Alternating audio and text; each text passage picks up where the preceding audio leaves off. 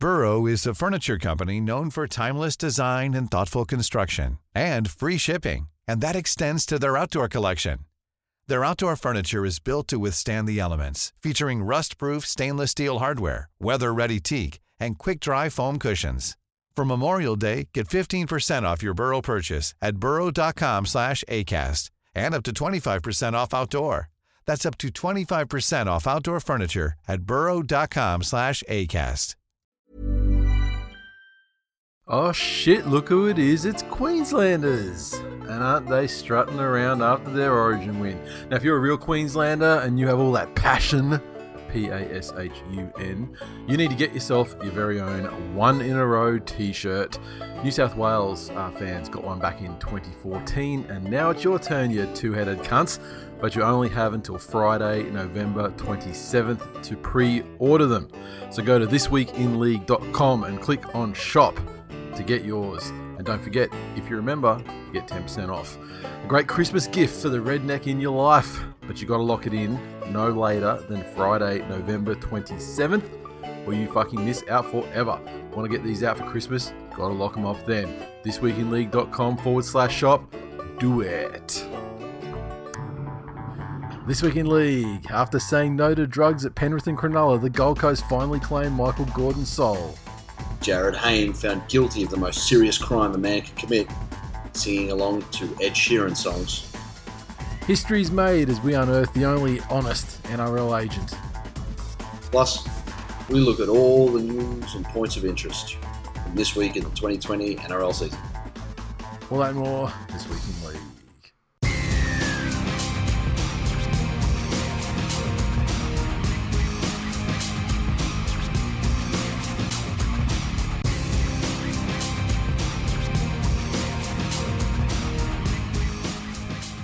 Welcome to episode 378 of This Week in League. I'm Nate. And I'm Jay. And I'm, I'm sorry to break it, but there's not really that many fucking points of interest this week. so it's going to be quick. Look, I'll tell you what, get this first one out of the way then. What's that? I need to give a shout out to a brand new listener Okay. who um, is coming over to the light side of rugby league From where? from the, uh, the murky, murky world of uh, rugby union. So, Oh. well, welcome, young Oscar. Now turn the show off and never listen ever again. You've got your shout out. Take it and go. How long? How long do you have to keep it clean here? Now, done. It's off. Are, you- are you are you in charge of the uh, the the play button here? No, no. delete, delete. That's it.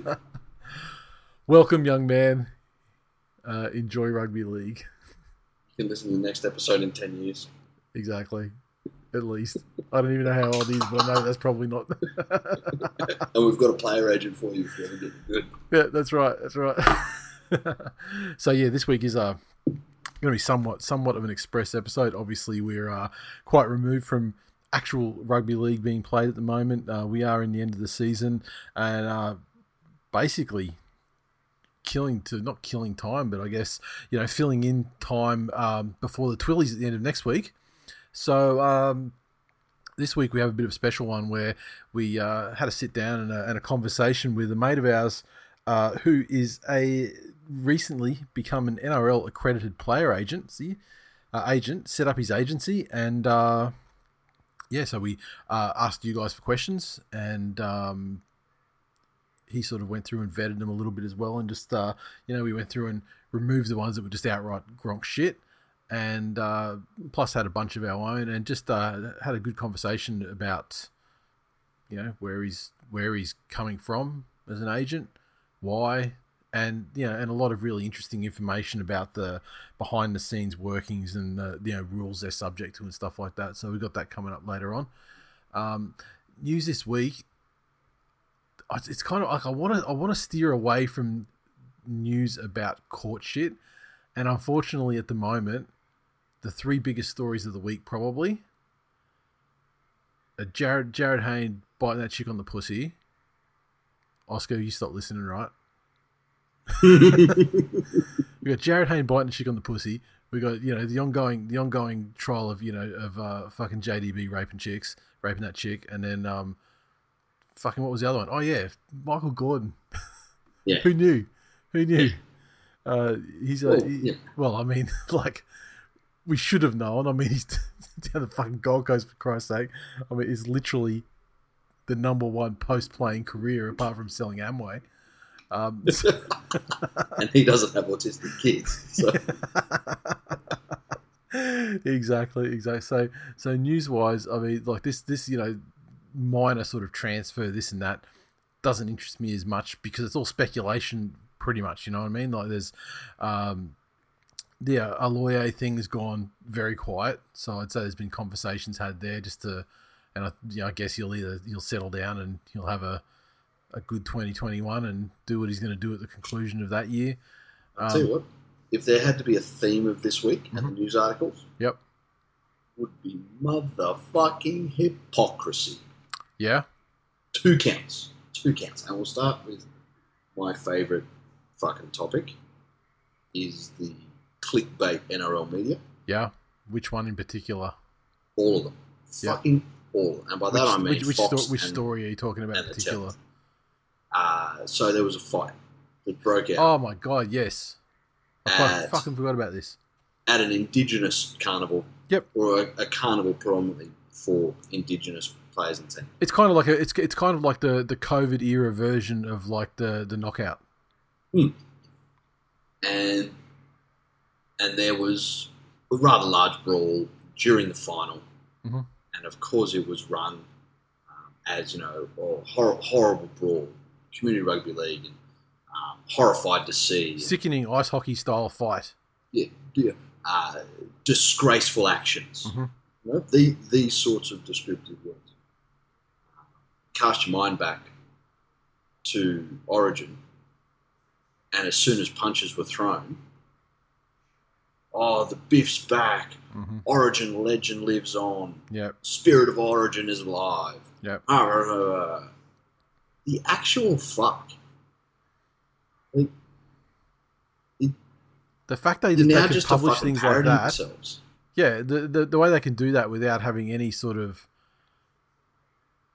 you know self reflection. Yeah, but Oh, I mean, Yeah.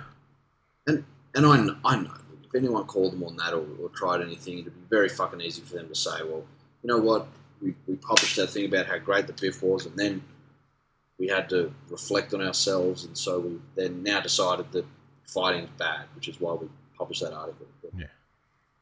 Fucking hell, it's absolute fucking garbage. Yep. Absolute fucking garbage. Second instance of it is um, the West Tigers organisation, who a couple of weeks ago, you know, we're, we're talking about how Melbourne were being stubborn and and not doing what's in the best interest of players by not granting releases to players when they wanted to get out of the final year of a contract. yes. This is obviously when Josh Addo-Carr had interest in leaving Melbourne and joining the Tigers as a fullback. And and Melbourne were were putting uh, you know the, the club's interest ahead of the well being of players. There was that fucking talk about well being because everyone's so concerned about players' well being until somebody says I'm never wearing your fucking jersey again and wants to go and play somewhere else. And then it is we will never be releasing this player. Will He not be the contract. doormat. He has a contract with us. We will consider that contract um, able to be fulfilled. We will hold him to that contract. So, again, like you, you are dead set a fucking parrot. You know, have some fucking self awareness. And you know what? I would respect these clubs more if they came out and said, "This move is not advantageous to our club, so we are not making it." Fucking say it. Because you know what? All of your fan base would go, fucking good on you. Well done. And pretty much everyone else around would be like, oh, you know, that Justin Pascoe guy's an absolute fucking cunt here. But can't fault what he said. So Yep. there's your two fucking rants of the week. Absolute fucking hypocrisy at its best. Get in the fucking seat. And now, uh, tragic news, and I mean, these things, you know, they, they happen every now and then in various sports, but I can't really recall the last sort of situation where this has happened in, uh, in rugby league, where um, a 20 year old Manly player, Keith Titmus, died after a 90 minute training session on Monday. So he um, he became ill during the training session at Narrabeen, was taken from by ambulance from the training centre to Northern Beaches Hospital, and then transferred to Royal North Shore, where he passed away. And uh, this was his first year in the top 30 squad. Um, I'll always remember. I mean, he's pro- provided me with one of my, my great great memories in was it 2017 when he was playing in the um, in the 20 side, and I'll I'll never forget we were at the Twill meetup at the Edinburgh Castle, and it was Manly versus Parramatta, and Timmy McIntyre, about halfway through the game or three quarters of the way through the game, just disappears, goes into the bathroom. Parramatta fan goes into the bathroom, comes back out, and he, his Hawaiian shirt was gone, and he was wearing a Parramatta jersey. And so it gets to the end of the game. Manly score literally on the final siren under the post with a goal kick to win it.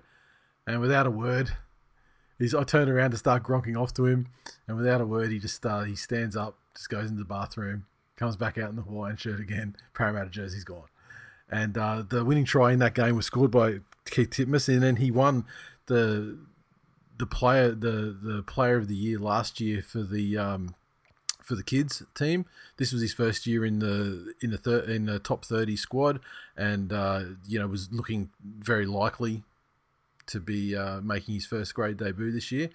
But uh, yeah, fucking, it's crazy when you see people, you know, presumably in the peak of physical fitness, athletes just fucking, you know, and there's just something going on from what I understand from the, you know, the you know, inside ish. There's that, you know, he had some sort of situation with his kidneys and, you know,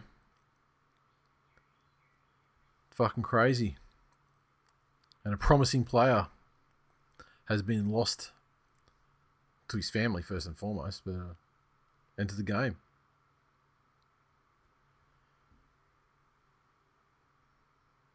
I can't say anything here because you know exactly what I want to say. You want to say that he went to extreme measures to get away from Daly Cherry Evans. That's what No. you, that's what you want to say. No, I was going to put it more eloquently and say it's fucking irresponsible that the hospital let him have his phone, he's obviously gotten a text message that says, "Don't worry, no more actual work for you today. When you get back, we'll put you on a week of fucking mentoring sessions with Daly Cherry Evans." Yeah. I would not be so fucking obtuse as to just say that. you are taking you are taking uh, Cleary's absolute decimation by Daly in the in the State of Origin series this year very poorly, and uh, and saying and, it, and it's making you say unforgivably uh, No, terrible terrible fucking things. no. I've had this opinion of Daly Cherry Evans much longer than this State of Origin series. and I'm firm in the belief that people, even if they don't mean to, would die as a form of defense. It's like when the body passes out when you're being choked, it goes to extreme measures to get away from being in a room with that long necked socially awkward. Ah, Tragic as it is. I, I, I need Um, I need to get him uh, in for an episode Please. and, and, and, and see if see if and, and I'll just put I'll just leave a fucking belt on the table in front of you and- Exactly. and, see and see what sort and see how extreme your body wants to get wants to go. we have a competition and just see, we'll just start, both start talking and see who could keep their sentence going the longest. that would be uh, that would be highly entertaining for me. And a fucking nine hour episode. and yeah, and, and I, I wouldn't even press record because why subject anybody else to that? but on a serious note, rest in peace, young man, and uh, condolences to the family. And uh, yeah, it's it's fucking it's terrible to see young, you know, presumably peak fitness athletic athletic people, you know, just suddenly fucking drop like that.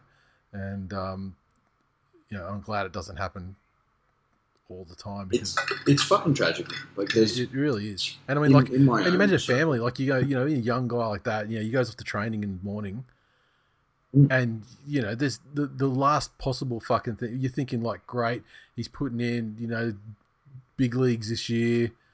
The Yep. last furthest fucking possible thing from your mind Yeah, would be that, that's it. which That's makes it. it just like that much more shocking. I mean, especially to those close to him, like. Fucking hell! I mean, even even the, like the you know the staff and the players and everything, you just trained with the guy. Yes.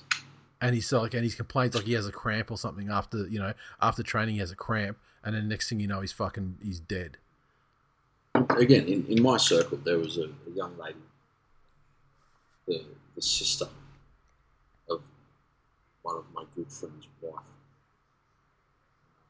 was Sweden. Mhm. Played there. They've got a, a sport over there called floorball. Okay.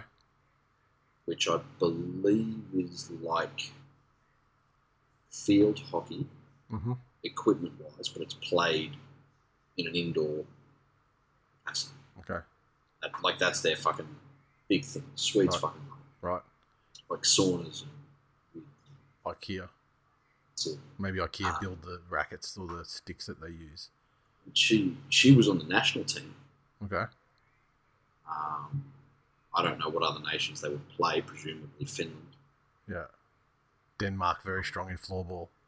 Are they? Okay. I don't know. Let me. Same thing. While you're talking, Shut I'm going to Google it because I'm fascinated now what this fucking sport could even be. Oh, there you go. Okay, yeah. So it's uh, yeah. Okay, hockey with five players and a goalkeeper in each team indoors. Yeah. you Right. Right. Sticks. Um, yeah. Right. turned turned up for training, did the warm up, dropped, just fucking dropped. Was in a coma for ages and you know, thankfully lived. Yeah. But same thing, just someone so young, and it, it just goes to show these things are always humbling. You start to think of modern medicine as this infallible thing, and we know Mhm. so much, and doctors are so smart, and they have all of these tests and machines and computers. The, the human body is a potentially fragile object. Like we're fucking squishy. Yeah. Yeah. Absolutely. And I think I'm going to try and make this a reminder to just have a little bit more wonder at what these people put their body through every week. Mhm. Um, you know, even when you're not talking about them dying, that, that thing that I've tried to remember constantly for the last couple of years of just, you know, how, how good is your decision making under fatigue? Yeah. Yeah. uh, because they're under a level of fatigue that quite literally could potentially kill them. Yep. So, you know, maybe uh, maybe that's the way to, to show some respect to this young man. Really trying to remember that, that they really do push the limits of what a human body can do. They really are elite performers. Well said. Also, fucked Ali Sheridan.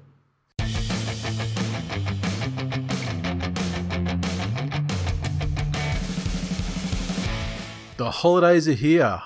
Have you made your wish list yet?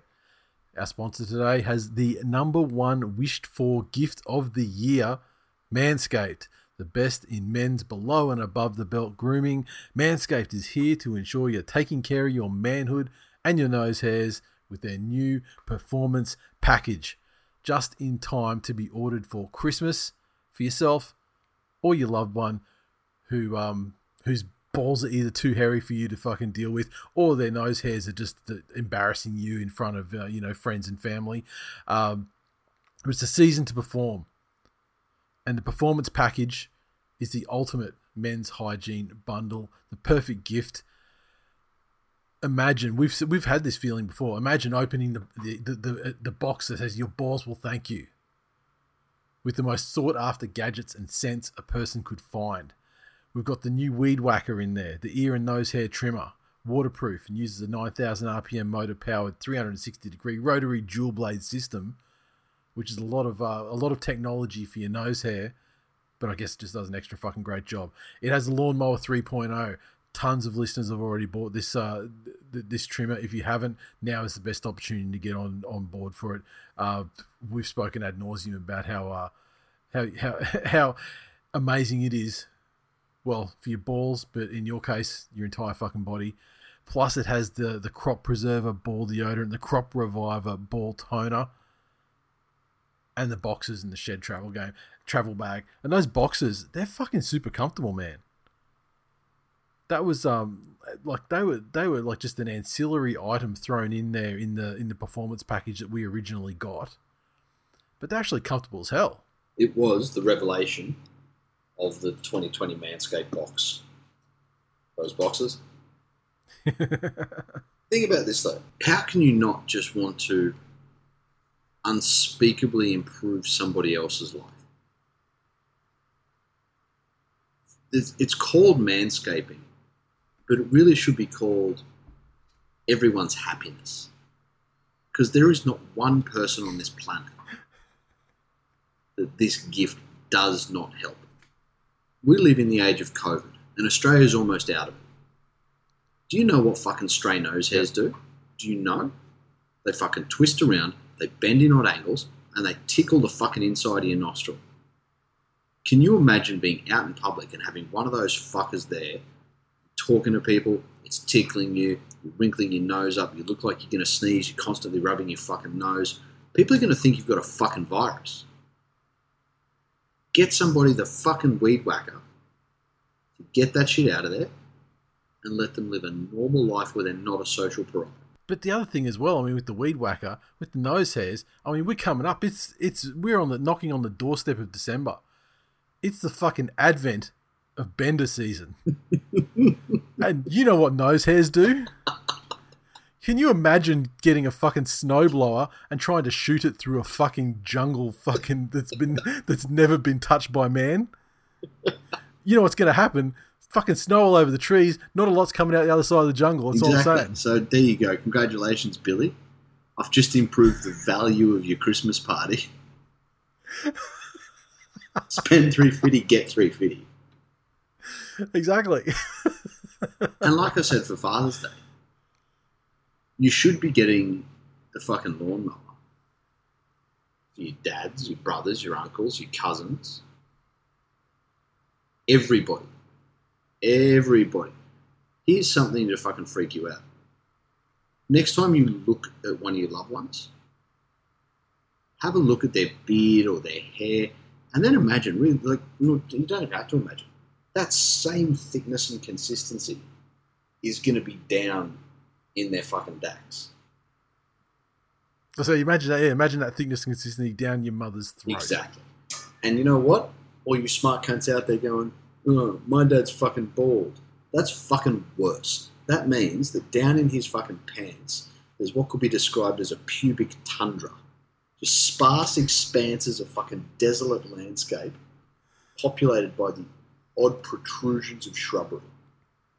And no Not doubt, to mention also wanting to fall out like no doubt, much more unprompted. Exactly. And your poor mother, when she goes down there to fucking give him his birthday goblet, has to fucking pretend she's thinking, you know, thinking of fucking Chris Hemsworth or you know, someone else. So I guarantee you, she's got her fucking eyes closed. At l- She's not ready. exactly, at least let her continue the fantasy, because I guarantee you, Hemsworth is smooth as fuck.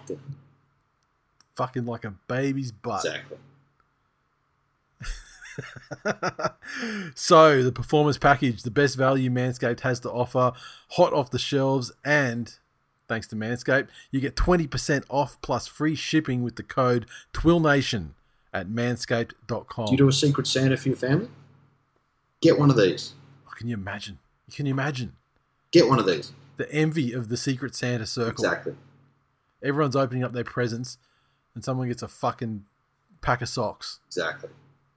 Someone gets like generic like a bottle of wine or whatever generic fucking shit. See, we we do a non-person specific Secret Santa. You know that one How's that where you work? can so everyone buys a gift, you put it in the middle, draw Yeah. names out of a hat for the order. Oh, okay, and you and you just sort of pick one you like. That's it. So the first a person's box? got to pick Yeah. a gift and unwrap it. The second person, they can either choose Yep. to unwrap one or they can take the gift the first person got. Oh, And then if someone takes your gift, that has like a, con- a competitive slash cunty that's angle it. to it all. So you then, if someone takes your gift, you've got to pick another one out of the middle, or or you can steal another one. Can't steal the same one back. right, right. I've, I've, I've not heard of anyone doing that, but I mean, Fantastic. that's yeah, that's Highly recommend it. yeah, that's not bad. Yeah, And ladies, you can also then joke to your fucking partner, oh, you should, you should grab that uh, manscaping thing there, even though you've bought it yourself. Guilt free. so that address again, manscaped.com, 20% off plus free shipping with the code TWILNATION. Bang it in there, all capitals. What are you waiting for? Go whack your weeds and make Santa proud.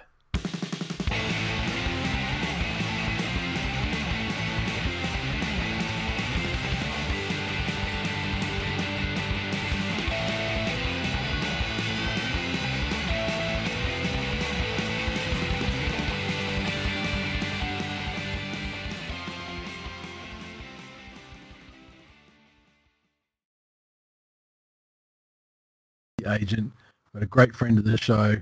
Wouldn't go so far as to say OG, but you've been around for several several years, and, and like a lot of people that have been around the, the shows and the meetups. I mean, you know, you have your stories in the of uh, you, you've you've entered into into the, the, the halls of legend that we won't go into, but um, Michael Michael Redpath from Strive Player Agency recently set up and uh, I remember when we were doing the questions, like you're a pretty heavy contri- contributor to like the to the member side questions every week.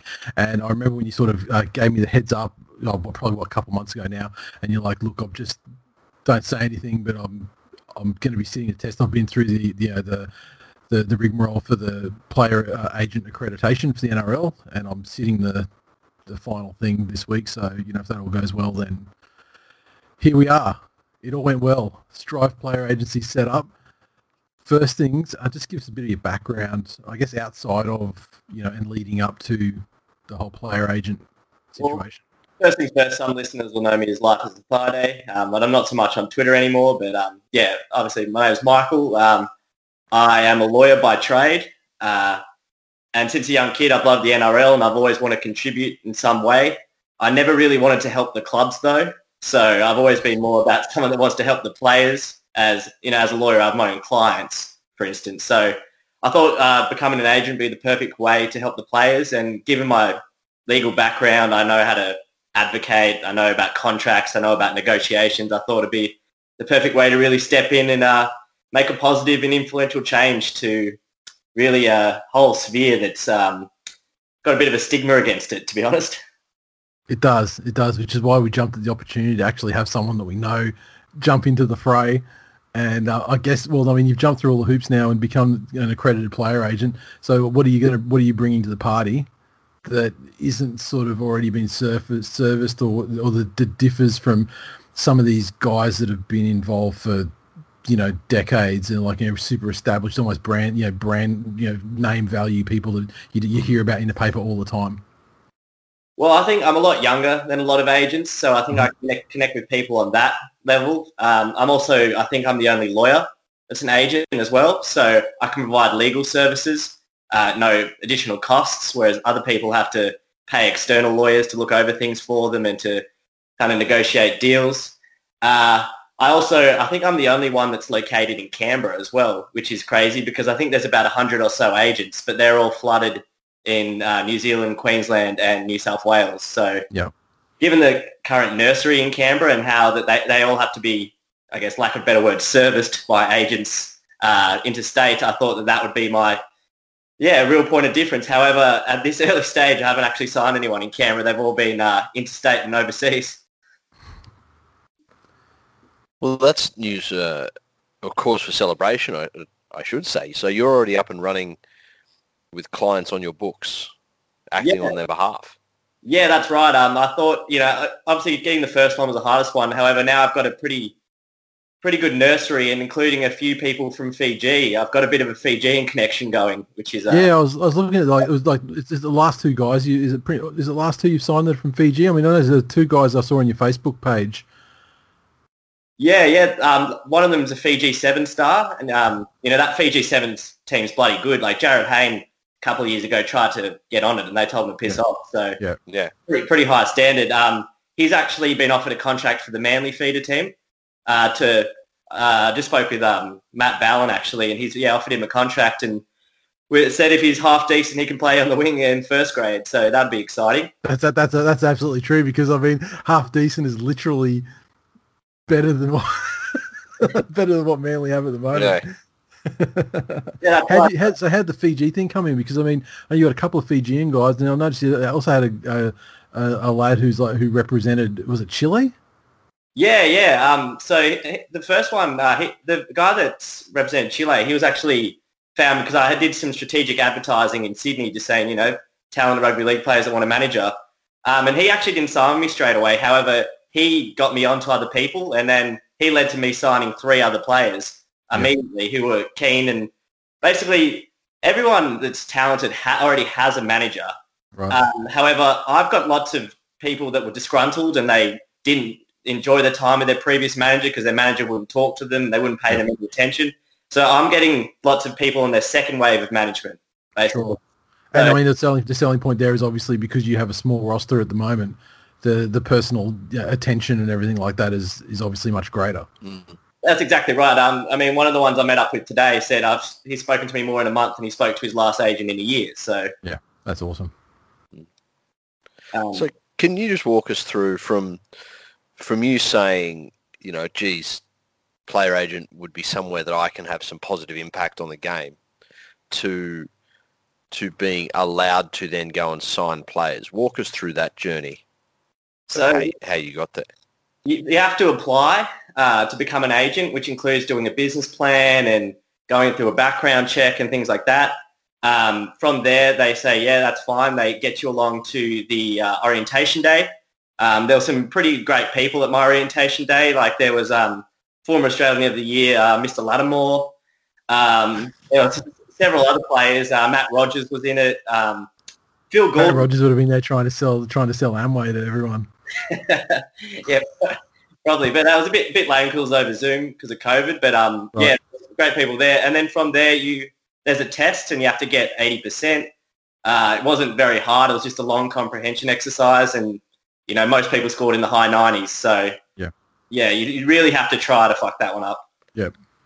Um, So just to, to go back on that again, and just the reason I'm asking these questions is to try and give people an idea of of what these other agents, you know, who have turned out to be in some cases, you know, less than uh, honourable, Yep. what they've actually had to do. So when you Yeah. say people are all scoring in the high 90s, like what what sort of exam was this? Uh, so just uh, kind of situational questions. There's questions about the rules, but you had the rules in front of you. So yeah, you just, you know, if So you you got an open book exam. Yeah, if Yeah. you Control F, you could uh, really find the words you needed and go from there. um, so, uh, So what you're saying is the bar will- the bar incredibly high. no, not at all. But the thing is, uh, where lots of agents get in trouble is because you're not allowed to approach someone if they already have an agent. Yeah. And lots of them try and poach one, one another's agents. Um, there's also a rule that I didn't know about, which makes things hard, is that you can't actually approach someone until you've checked with the RLPA that they don't have a manager. Which means if you've gone to do some scouting, you're like, that's great. Say I've travelled interstate, then I'll have to, in the interim, hope that the RLPA gets back to me. Otherwise, you know, I can't approach said player straight away. You can't sort of strike. You can't strike like right then and there as the you know catch them as they're walking off the field or whatever. Yeah, that's exactly right. So you can't just be weird and wait for them by their car or something. So Yeah. and it's probably for the best, but it makes Yeah. things harder. That's a good point. So that that's a, a potentially sticky situation that you find yourself in. It obviously makes your job very, very hard. Yeah, is there a channel feeding back to the governing body where people can say things like that? That you know, th- th- this is untenable. We we need we need something to change, or or we need the ability to do something. Um, otherwise, essentially, the people that are stuck with these, fu- the people that are with these these fuckhead managers, will be stuck with them forever. Yeah, so there's things in the uh, termination clauses. Say if um, based on certain breaches, the breaches are if your agent firstly doesn't get back to you within a certain amount of time and you ask them to. If you ask them to change something and they don't change it within 10 business days. Yep. Um, if, if you don't like how they're approaching you, or if they've say they've approached a club on your behalf without your permission, um, then that's also a breach and that you can terminate because of that. There's a bunch of different ways to terminate. The most common one is that the guy, the the player says, look, I'm sick of you, get out of my life. And then the agent says, sure, see you later. Yeah, okay, fair enough. But the thing about terminating with an agent, though, if they've organised a deal for you for four years and you're on the second year of that deal, even if you terminate, they're getting paid for the whole thing. So at the end of the day, the agent's like, well, all right, I'll get the money and not do anything. Yeah, and I mean Yeah, that was something that came up with uh, with uh, David Fifita when uh, they, were, they, they were saying that you know with the Titans he was trying to negotiate a one year deal so that he could uh, then terminate the you know, he was terminating the agent at the end of that one year deal when the when their their, their term had expired and Yeah, then he okay. re- then signed a new one you know, you know self representing or with a new manager that he Yep. wasn't at odds with or whatever. Yeah, well, I mean, at least there was a lot of money in that one year. Yeah, Yeah, that's right. Okay, so you've you've done up your business plan, which hopefully wasn't done in crayon. uh, Microsoft Paint, it was a, Yeah, good stuff. you've sat your exam that was open book. Um, you know that you can't poach from other agents. Where to from there? well, usually you go to the NRL schoolboy that, um, carnivals and you're given a tag, the agent tag. Players that don't have an agent kind of flock to you. You make, uh, and then you go from there. However, with COVID, uh, the schoolboys was all behind closed doors and televised. Yep. So that made it very difficult. That was my first hurdle. Um, yeah, I basically had to rely on some advertising and word of mouth initially. And then I was very fortunate that um, one of my players from Fiji uh, reached out. And um, once again, he had word of mouth and he had a bunch of people that were interested. And yeah, from there, it's just kind of word of mouth. And everyone's like, I've had a good experience with this manager. Let's, let's, you should go talk to him yourself because more often than not, you hear about bad experiences with managers yeah, yeah. Yeah, that's it. Any positive one's great and it's the best form of marketing obviously word of mouth Exactly. so um, yeah in an- answer to your question the, the first one was difficult and i sat there for about a month without anyone just kind of thinking about how i was going to do things or whether i was going to have to wait for until i could physically go to games and things like that but then a few opportunities came my way and i was happy with that Beautiful. there's also the rule where you can't uh, approach anyone under the age of 18 unless a parent's around. Um, I think that's a great rule. I'm sure you guys with kids uh, would, would like that rule too.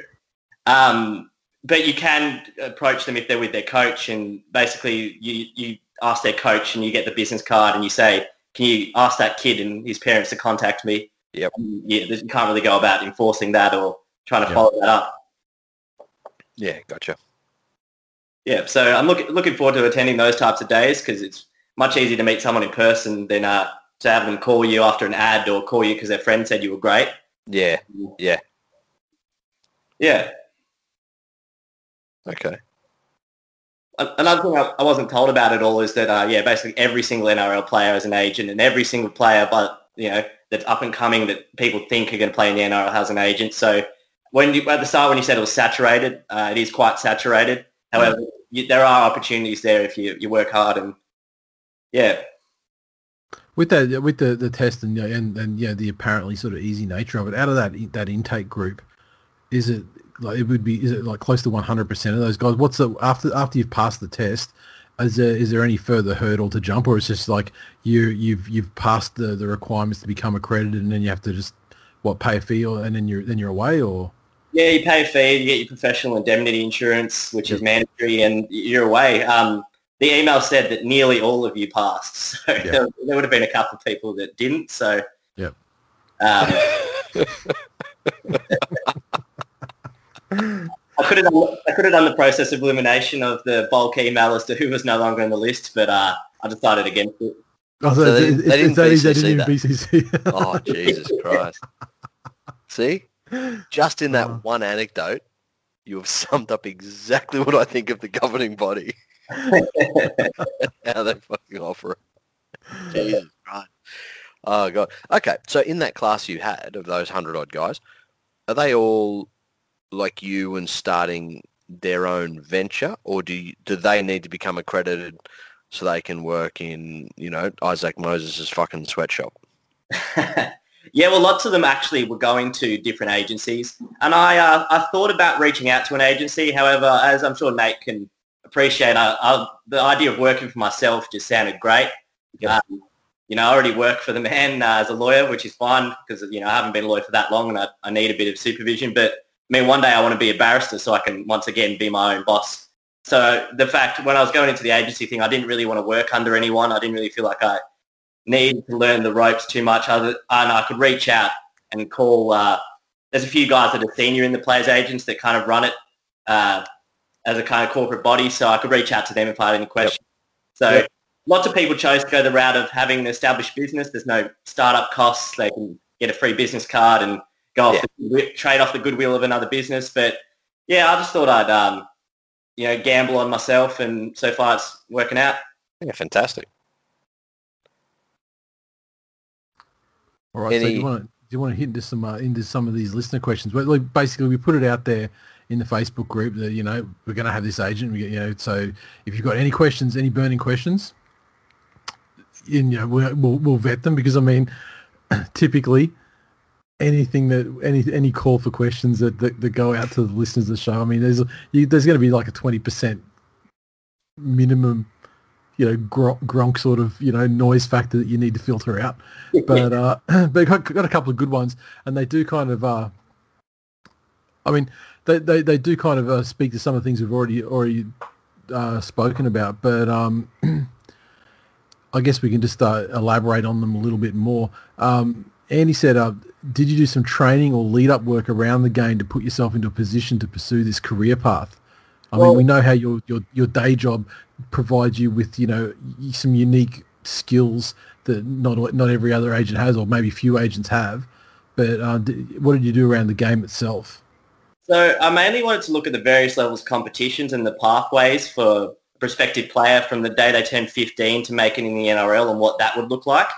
Yep. Uh, so as in like, you know, you got say your Andrew Johns Cup for 16s, you got your SG Ball, you got suddenly you're in Jersey Flegg, which is under 20s or now under 21s. Then there's a couple of semi-pro competitions like the Sydney Shield and Ron Massey. Then all, you know, Canterbury Cup and then obviously the NRL. I wanted to learn about the various steps. So say if I got someone call, that called me up and say, you know, they're in the under 18s, well, the next step would be under 20s. If they're in the under 20s, the next step would be looking for Canterbury Cup or one of the other um, semi-pro type of ones. So I really wanted to be able to give first-hand advice on the process because, um, you know, I was, I was no talented player going through there myself. So I really need to learn those things that players know like the back of their hand because they've got this map set out for themselves already. So yep. I wanted to be, able to be well versed in the, the next steps get leading to their goal. Because I mean, if, you, if you're someone like Kalyn Ponga, then you go from 18 to playing in NRL, and yeah, life is grand for you. But that's not the, the case for yeah. everyone or nearly anyone. Sure. Um, just trying to. So, I mean, it's been great. I mean, a lot of these questions have been actually. Nathan asked um, about how you go about signing a player to you as a, as a new agent. Do you target mid mid tier, lower level guys? And he said it looks like there's a lot of big names in the industry who are happy to be cunts for their players that get a lot of the big names. And yeah. I guess you know. I have answered that, but I will add to that is that lots of kids they go, oh well, I'd love to have the same manager as Cameron Smith. Sure. And that same manager is happy to have as many kids on his roster as possible because it's I yeah. guess if you have hundred kids, it's like throwing darts. Some of them will, yep. some of them won't. Um, yeah. But then that, that comes with the territory of, oh, you're not actually making them any money, so they're not going to pay you much to any attention. Sure.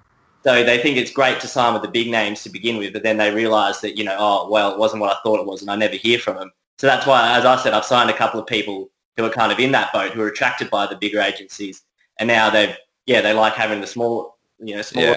fish working for them because, yeah, I'm at their beckoning call. Sure. Uh, Matthew asks, all the news articles about players strong-arming clubs regarding contracts, is there anything from the club side that doesn't get reported, i.e. tactics or measures that clubs take to encourage a player to sign or leave? Well, it's you guys know as well as me that clubs do stuff like they tell you that, oh, you're going to play Reggies for the rest of your contract, you may as well get out of here. But if you play Reggies and you do stick it out, then your stock's going to diminish. Mm-hmm. So it's probably in everyone's best interest if we part ways now. Uh, I understand why clubs do that because you see managers that have seven or eight players in the one team strong arming clubs. So yep. kind of from a commercial standpoint, it has to go a bit of both ways. Uh, yeah, there's just a t- they just try and undersell your value to you and undersell your value to the club and other clubs, basically. Yeah, mm. and I mean, it seems like something that's that's really raising its head, like the last sort of two years where you are getting like the situations like you know Moses who had half a dozen players in the Broncos side or more, and that that becoming something that's actually like a tool eh, eh, and, uh, eh, and power that can that can be wielded. Yeah, that's exactly right. So it's I think it's fine for the clubs to have a bit of power themselves, given that Sure. the way that guaranteed money is in the league. So trying to Yeah. get people off who are stealing a living, they're on lots of money. I don't really blame them, to be honest. Hmm. Yeah, yeah. What do you make of that situation with um with the Tigers at the moment with uh with Aloiai? So you know suddenly, well, so the, the way the story goes is that he was super happy, sort of waiting on you know, banking on an extension. They you know they they must have they, they didn't lapse or anything, but they weren't as quick as they as they were going to be. So now he's decided that he's obviously got an offer somewhere else that can be extended to next year as well if he can get a breakaway. Um, and then you know, and, and doing this thing through the media where it's like, I'm never going to play that. I'm never I'm never wearing that jersey again. You go fuck Yeah. yourself. I I feel that. Uh, yeah, it's, But then also not not to forget, just to add to that, in terms of player agents, there was Fonua-Blake and Manly Uh, yeah, who needed a compassionate release because he got involved with the wrong sort of crowd. So his manager successfully negotiated a release for him to go off and join the Warriors, for more money. but has then also got the guy who's going to Manly to replace him. So it's Yeah. the same player agent. Yeah, yeah, yeah, the, the conflict of interest is uh, probably a bit apparent there. And uh, yeah, I think with with Aloiai, it's interesting how you your kind of mood could go from one week, I can't wait to build up from last season to I need to get the fuck out of here. Um, Yeah. It ma- really makes you wonder what happened behind the scenes. However, I think if he keeps rocking up to training and doing everything that's required of him in his contract, they have to keep paying him. So that's right. if they want to if they want to get rid of him off the books, then I'm sure they could find a way. I mean, parties can terminate a contract by both agreeing for it to terminate. Yeah. Yeah. Parties have to be stuck in a commercial deal that doesn't make sense for either of them. So I think that's the way it's going to go if it is. Um, and if there's no suitors, I imagine he's just going to rock up to training and bite the bullet. Yep. It's all quieted down a little bit over the last week, hasn't it? Yeah, it really has. I was wondering what the next saga was, but Yeah, yeah. Um, okay, Toto said, um, what sort of, what type of clauses would you suggest players put in their contracts? Uh, and then he's got some things here like longevity, uh, change of coach, player options, etc. well, I guess as the name suggests, you always want something that's called player option because Uh, I mean, to, to take the Broncos as an example, you've got Milford, uh, Jack Birdie just left, but you've got you know Andrew McCullough. They've all definitely taken their player option because it's worth a lot more than they're worth. Yep. So if it was a, if, if it was actually a team option, the team wouldn't have exercised any of those options and might not have retained any of those players, and they probably will playing for the Tigers in 2021. So anything that said player option and anything in your favour, that's usually the way to go. Um, the change of coach ones are strange because these days, if you you play for a side with a merry-go-round of coaches, then what's that going to mean? Yeah. As if like there's no one player that's really loyal to one coach like Darius and uh, Bennett anymore. yeah, exactly. And now Darius is gone, so and Bennett didn't take him with him last time, so you know, at the end of a beautiful relationship, Maybe the Clearys will do that in the future, but who knows? or maybe, so maybe. I mean, there is it's not like a fake son relationship there, though, really. So yeah, yeah. definitely related. So you mentioned that you're a little bit younger, um, so you relate to to players on that level. Is it in your wheelhouse to sit down with somebody and tell them to pull their fucking head in? Like, if, for example, they're a winger and all of a sudden decide that they're a fullback just because they want to be? Well, who who drummed that narrative? Was it the player or was it the agent trying to get them more money? Uh, you know, I'm sure that you could get inside your player's head saying, look, if you follow what I'm going to say, then I'll get you more money. And the player goes, you beauty, I'm a fullback now. Uh, yeah, look, that is a good point. However, as a lawyer, I have told people much older than me to pull their fucking head in and shut their mouth and do things like that. So um, they're not uh, obviously big footy players or anything who I'm saying this to, but I think they respect your opinion as like a trusted confidant and advocate. So at least I hope so. I haven't had to deal with that yet, but Yep. we'll see how that goes. Look, hope, hopefully one day you get the problems of, you know, moving someone from a 400k to an 800k. Let that be one of your problems, please. yeah. Uh, Carson says, uh, "How many players are you allowed to represent, and after how many? Uh, and how many can you look after realistically?" Well, you can represent as many as you can handle, really. Uh, I mean, they say Isaac Moses has or had or still has while he's remained suspended between 50 to 150 players. No one can really be certain other than the, the governing board. So it's a full-time job for him and he's got people that work for him as well. So he, he can take on that type of load.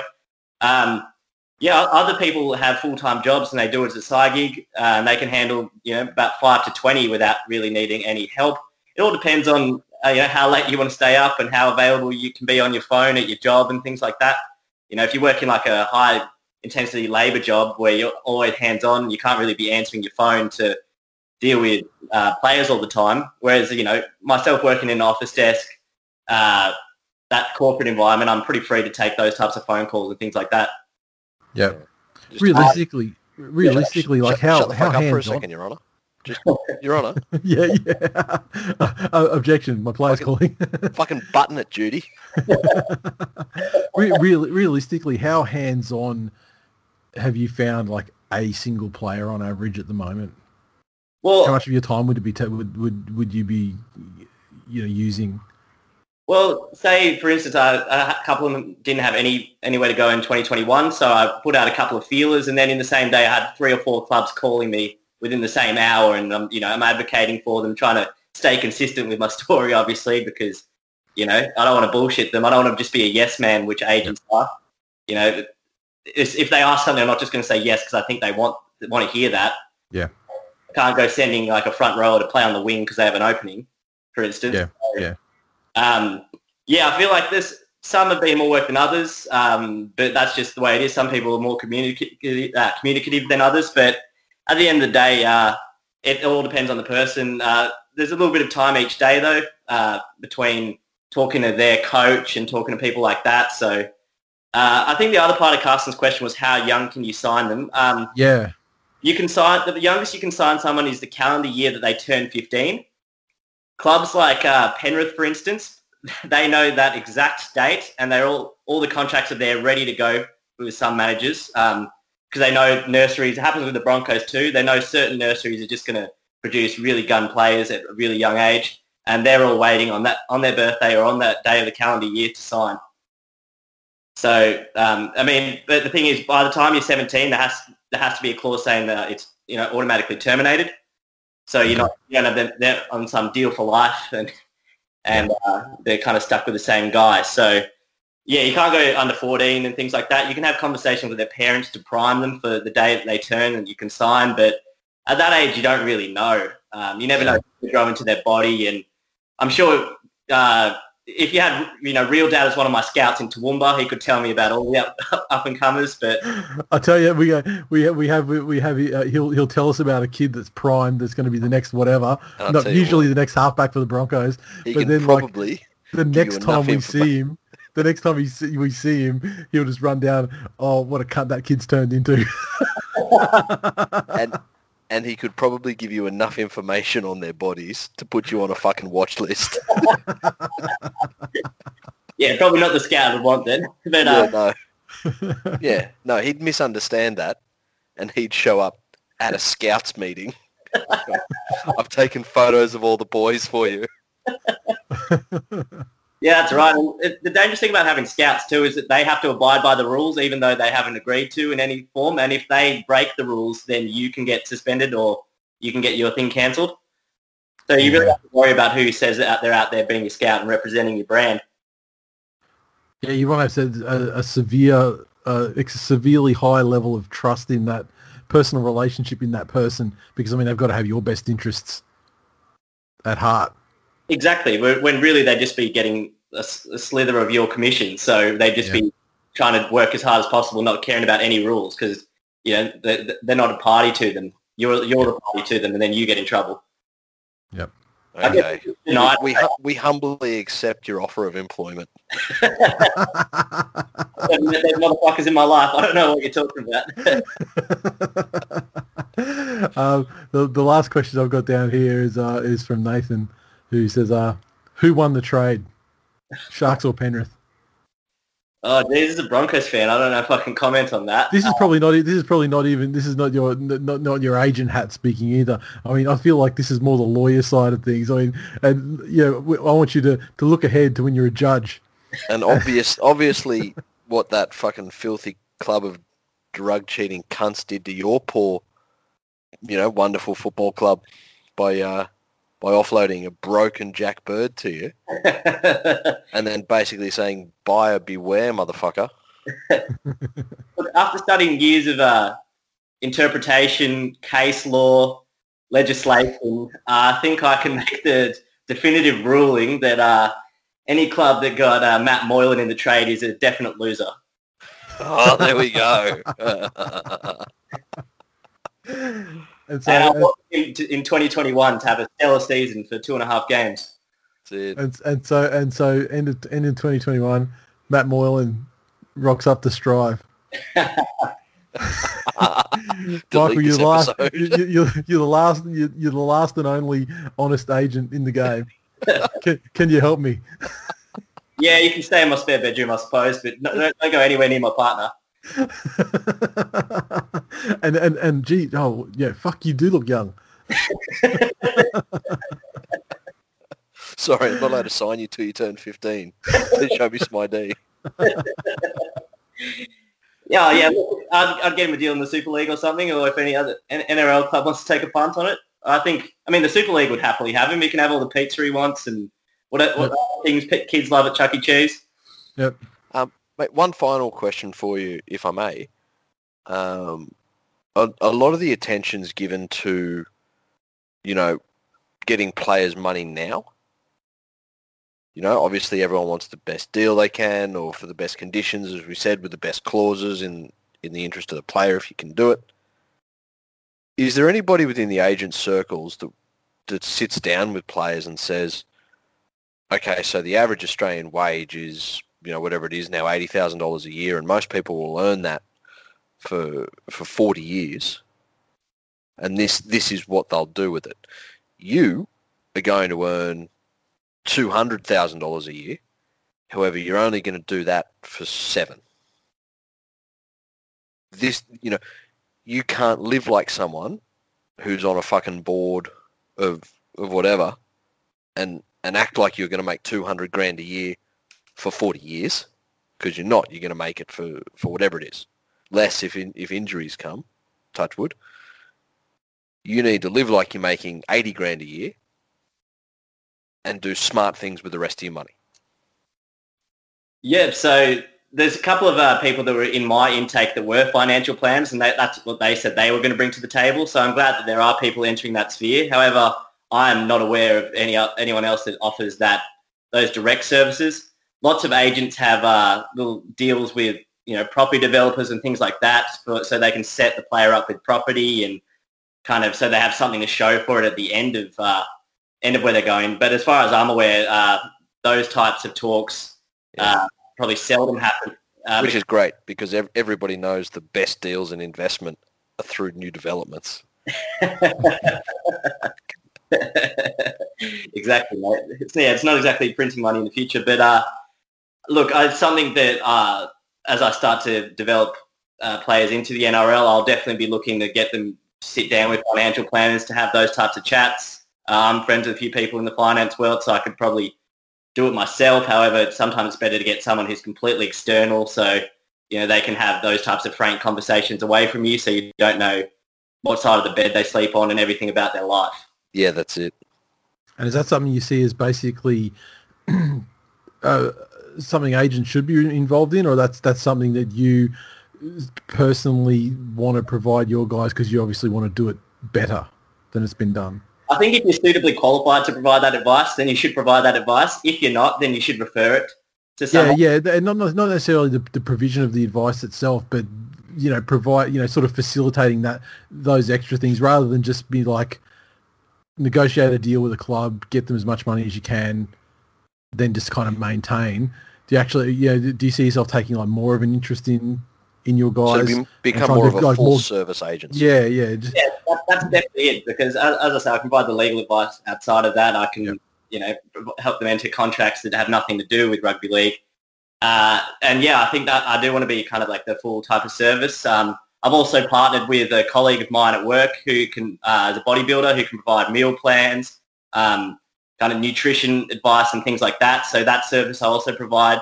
Um, not no expert myself clearly, but uh, it's yeah, it's something that uh, I am looking to to do, and I'm happy to give any advice that I can give them financially. But it's once again not my expertise, and I think that uh, building something, I always encourage players to have something going outside of the game too. So all of my players work as well currently.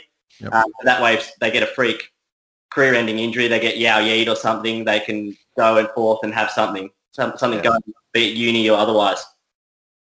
Nice. Perfect. Yeah, good. Oh man, thanks so much for your time. It's awesome, awesome chatting to you about something other than yeah, I was uh, just uh, random rugby league stuff. I mean, yeah, you, you, I love you going into it in the, in the you know with the right mindset, and um, you know I hope you're extremely successful at it. Now, how do people get in touch with you? I mean, so we've got a lot of listeners we've got you know players, but also we've got a lot of like you know, coaches and especially people around sort of the the more junior levels of the game as well. Yeah, of course. I've got um, the Strive Player Agency uh, NRL uh, Facebook page. I've also got the website www.striveplayeragency.com.au. I've got a contact form on there. I can put up um, my agency details on the, the page, uh, mm-hmm. the Twill page that is. But um, yeah, overall, thanks for having me and thanks to the community for anyone that wants to reach out and ask me any more questions or get involved, then I'll be happy to take it on board because it's a great group of people, and that's why I've been keep coming back and listening to the show since I think 2016 odd. Nice. Ah oh, man, we fucking love you. Good cheers. Thanks, bud. Thank you, mate.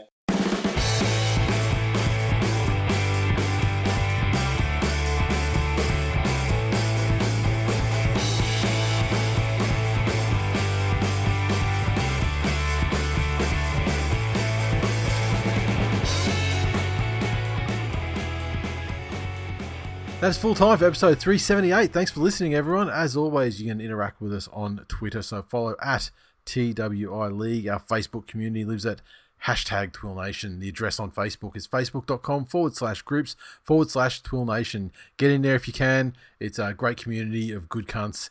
And uh, even now, the season's really you know, petered off. The, the you know games are finished. You know, we're out of games.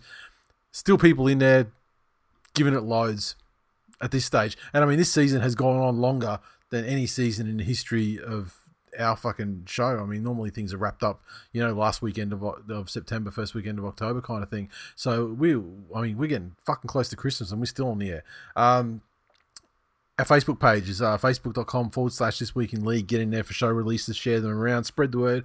Thank you very much. And if you want to support the show, make sure you drop us a rating and a review on Apple Podcasts, like this gentleman, Smell Likely. The headline, great listening, five stars. My favorite time of the week is listening to these degenerate cunts. Thank you, sir. Thank Does that you, get through the language filter, or is that He's yeah, yes, yeah, actually yes. Fuck.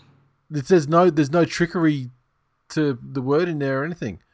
And maybe this is like the app I use that that monitors all okay. the stores across the world and stuff. Yep. But maybe it picks things up that like it it you know it, it grabs them instantly or whatever, and you know whether they've made through the vetting process mm. or not. I'm not I'm not sure, but that's a fucking excellent point that I didn't think of. Yep. Um, of course, if you want to go the extra mile, our digital memberships are still available and can be picked up at any time for three ninety nine a month. And there's quite a large back catalogue there of, of material now, probably like thirty, like thirty seven or something like that. Like tons of episodes there. So feel free to jump on in and fuck it, support support us by telling a friend, mm. spreading the word. So many people we see come to the show because you know their their you know their brother put them onto it or their fucking brother-in-law or you know whatever their friend. So I really appreciate people who do that sort of thing as well. Um, one other thing that I fucking almost forgot and I haven't even told you about it yet that's how close I came to forgetting. We have got some dead set fucking champions that listen to this show. That's no surprise to you. You, you fucking know that. I, I know that. I know that. The people who listen to the show know. I mean, people in the Facebook group they know because I mean, mm. they see you know good cunts interacting with good cunts. And if but you don't me, know, now you know, fuckers. You know, you know. Now, one of the uh, the the the better cunts is someone that is no surprise to anyone is a good cunt. Is um is our mate biggest tiger. Yes.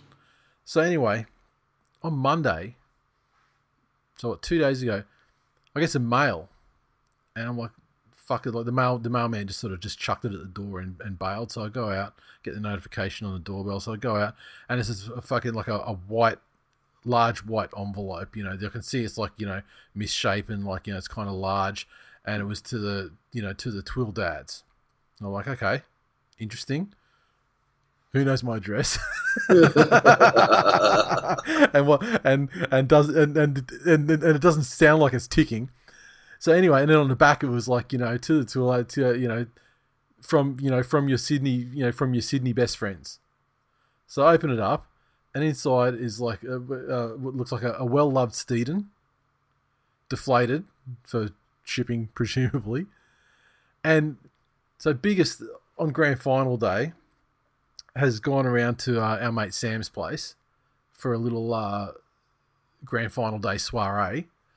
Uh, you know, and there's probably you know he probably invited about you know a dozen people or so there, but like all of all of whom listened to the show, and so biggest has gone with taking the Steeden around, and uh, he's got them all to sign like write little messages.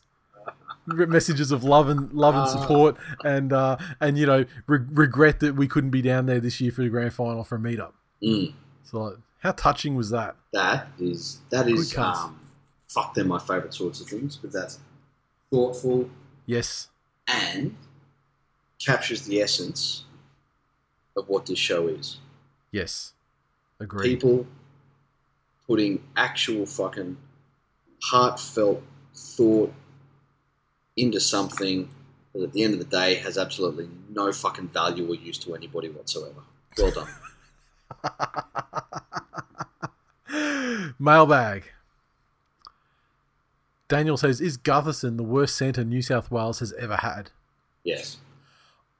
Yeah, look, I had when when looking at that question, I thought I'm gonna go to like rugby league project or something, and I'm gonna get a definitive fucking list of every player since let's say like the fucking 80s to represent you. I mean, like since the actual Origin branded era of you know of centers, and to see if I could find one worse. And then you know what I thought. No, actually, I don't need to. Yeah, he fucking is. It just as a off the top of my head thing. Yeah. It seems to me that center's one position we haven't ever really lacked in. Like we've always sort of Well, you think of the golden, the golden eras where you had like you know your your ETs and your Mark. McGaw, yeah, Tahu, yeah, you know like Hammer McGaw, yeah, um, you know all these guys are fucking great. yeah. So like it, it's He's it's also only recently that we've had this people out of position thing. You know what I mean? Um, you know what? I, I get it though. When it's a Tommy Turbo, or or there was that thing, you know, it, it started and people always refer back. Andrew Johns played nine. yes, Okay, that's you, you do what you can to get Andrew Johns on the park not have Exactly. to have to lose the experience you had in halves at that time. yep, But funnily enough, I think Gutherson is also only player to be the worst New South Wales representative in two positions. He's, yes. he's the worst centre and also the worst fullback we've ever had. And imagine and Awesome. imagine claiming claiming those two coveted crowns with So- only three games. He's basically the bizarro Capewell. So Capewell said, you know, showed that he's Queensland's greatest ever centre and greatest ever half. And Gutho New South Wales' worst centre and worst fullback. Daniel goes on to say, if this was the year of Cleary, in quotes, and he's come away from the year with zero silverware of any form, should his cards be marked to never play rep footy again after failing miserably in his year? His game one was terrible. game two was good. Game three, you know, it could have been better, but I'm, I'm not sure he's ne- never never play again status. Our our forwards were absolutely fucking dominant. And Thing is, they're fucking cowards too. Like after the after Teddy got fucking ragdolled by um Jai Arrow, that's it. someone Yeah. had to just fucking put one on him and take a stint in the bin. Yeah. Just to fucking or you know level him with a, a, a blatant shoulder charge or something Exactly. from the next time he hit the ball up. Know. Exactly. Um, the, it, it was pretty fucking obvious that Queensland would then because they they were dominated in the middle by New South Wales defence in game 2 Mhm. and so they sent it wide. They spread it early. Yeah. Every single chance they got and found us wanting. So, yeah, he, he didn't have a stellar series overall, but um, it, it, it's his development as a player that needs to come along, not necessarily just him in the record. Um, David said Queensland borders to open to both New South Wales and Victoria on December 1st. Sounds like to me we'll be having our first ever Twill Nation Christmas party in Sydney. Oh, so that is that is wishful thinking. Um, I wish if if they had have said on December 1st the borders are opening up, if they have said if they had have said that in October, then there's every chance that we would have been able to organise something. yeah, the fact they're saying it like less than a week before they're actually doing it makes it tough to turn around, especially that time of year. Um, Toto, since New South Wales can't beat our reserve grade Origin side and worst ever team, is it time to put a broom through the team and coaches?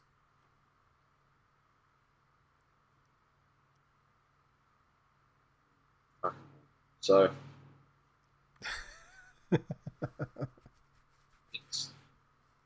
it's not even your worst ever team.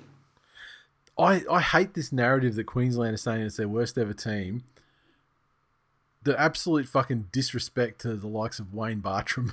Yeah, or the well, I guess the overabundance of respect given to Wayne Bartrim and and a halves combination of fucking who was it like Adrian Lam and fucking Dale Shearer who was about fifty three years old. exactly. If you're trying to say the current Australian representative halves are worse than those guys, Yeah, yeah, then, uh, exactly. then uh, stop fucking licking toads Mm. on their dicks. Um, Chris said, "Are Queenslanders getting dumber or louder?" Both. As the little taco girl says, "Por qué no las dos?" Fuck, combination that I find the most distressing in another human being is undereducated and over opinionated. I find yeah. Queenslanders display both those fucking qualities in abundance very often. And that's the sort of shit that leads to things like Pauline Hanson having a support base. Yeah, and don't forget about, about the, the, the, the, the lengthy fucking political career of Bob Katter. Yeah, exactly. I mean, that guy's about fucking 80 years old, and he must have been in Parliament for 50 of those. Yeah. Uh, David says, um, if Harry asked, how many loads would Vautin take? This presumably, uh, uh, the the caveat I'll put on any answers to this, I feel that this may require the additional knowledge of having listened to the game with commentary. Yeah. I could not tell. I couldn't tell you about Vautin what he said or did during the telecast. Presumably, it's Origin. He's a Queensland Gronk. It's his character. Presumably, he went off his fucking tits about him. Yeah, So, exactly. but yeah, I, I, I can't say for sure. Cody says, "Is Bellamy the man to take over the Origin squad once he leaves the Storm? Coaching styles changed a lot since he last coached Origin, able to get players to know their role." Look, I'd be happy because when they're working on the current Origin system, where they, they prefer the coach to be someone that's not coaching a club side. Yep. If Bellamy was like a coaching director of New South Wales and that was his only fucking job, and so he could identify his players, get in their ear early during the fucking foreign, you know, club season, Yeah. and start because I think uh, Bell, I think Bellamy's a fine coach. I think he would be successful in New South Wales. However, he's an actual proper coach, not like this little like a, a fucking cheerleader that gets guys up for three weeks. Yes. However, now that they want someone to sort of you know actually take the year to think about the role and everything like that, perhaps he could then play more to his strengths. especially if he could get some sort of continuity in the side over a couple of years. Yeah. Because when he last coached, I mean, we, we were losing and all the time, and there was a lot of chopping and changing as well. Yeah, exactly. Uh, David says, uh, "Will the Titans' attacking lines and pill distribution suffer now the Flash is no longer the coaching staff?"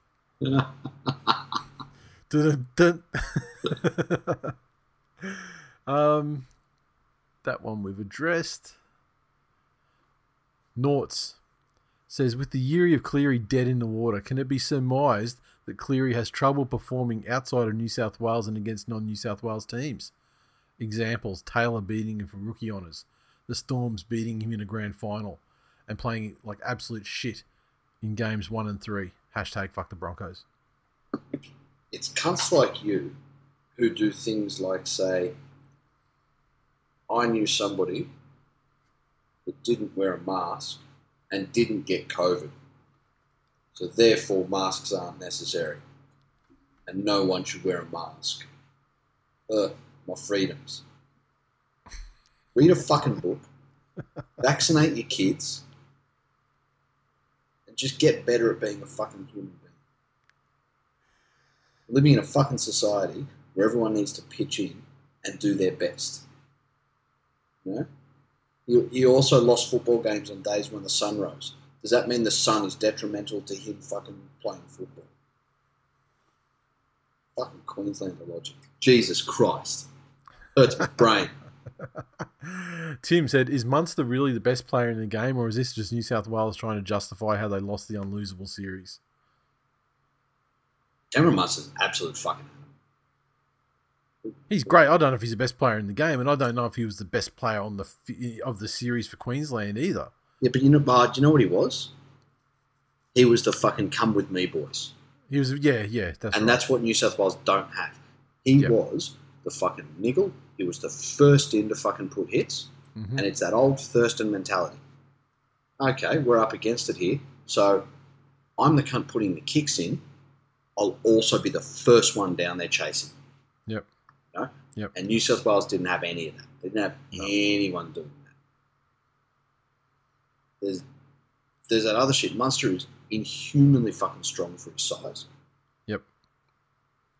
And he has one of the sturdiest do not give up attitudes, which is probably what I respect about him.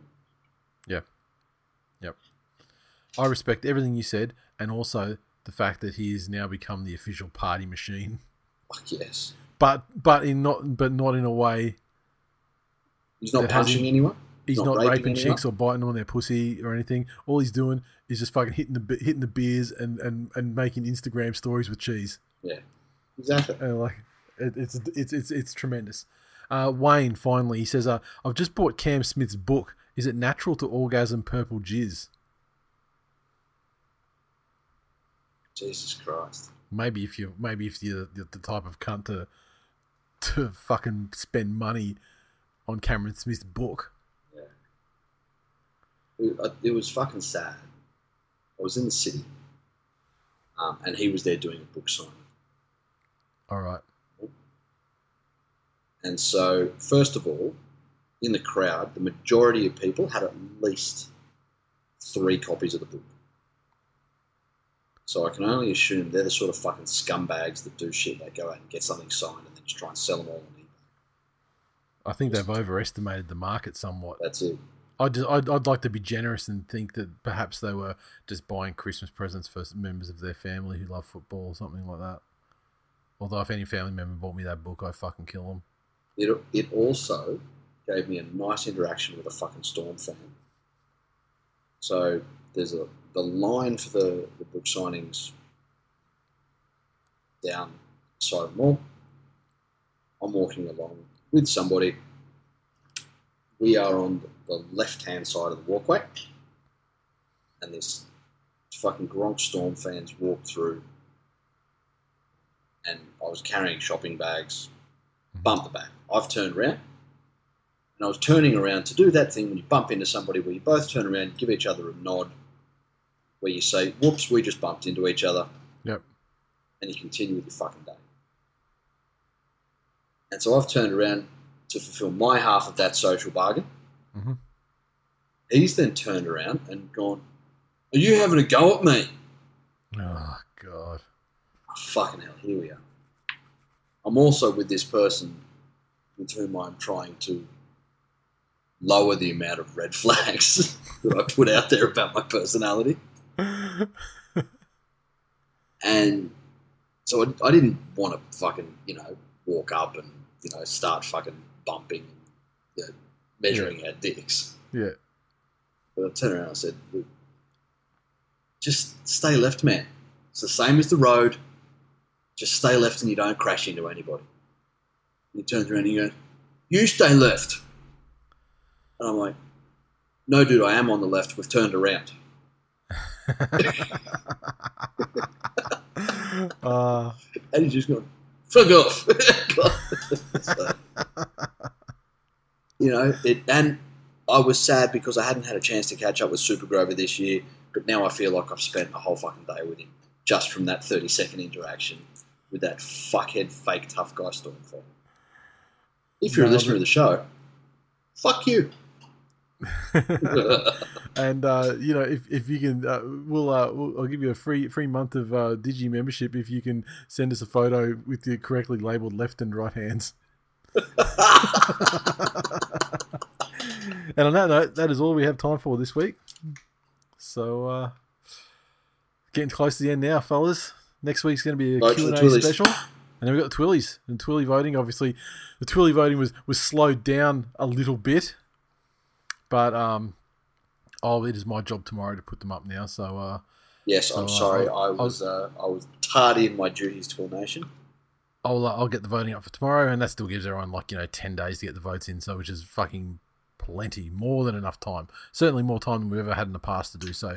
And uh, so just a reminder, next week will be a Q and A special, and the Twillies will be on Friday night, and I don't know what the fucking date is there, so I'm just opening up my calendar and say it is the fourth of December, and that shall be our final communique for 2020. There you go. Remember, if you don't vote, you love Donald Trump. Correct. See you next week. Later.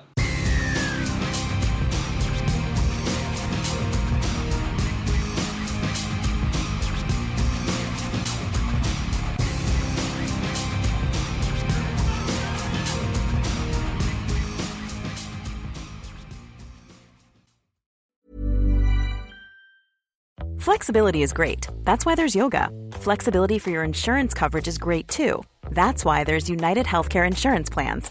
Underwritten by Golden Rule Insurance Company, United Healthcare Insurance Plans offer flexible, budget friendly coverage for medical, vision, dental, and more.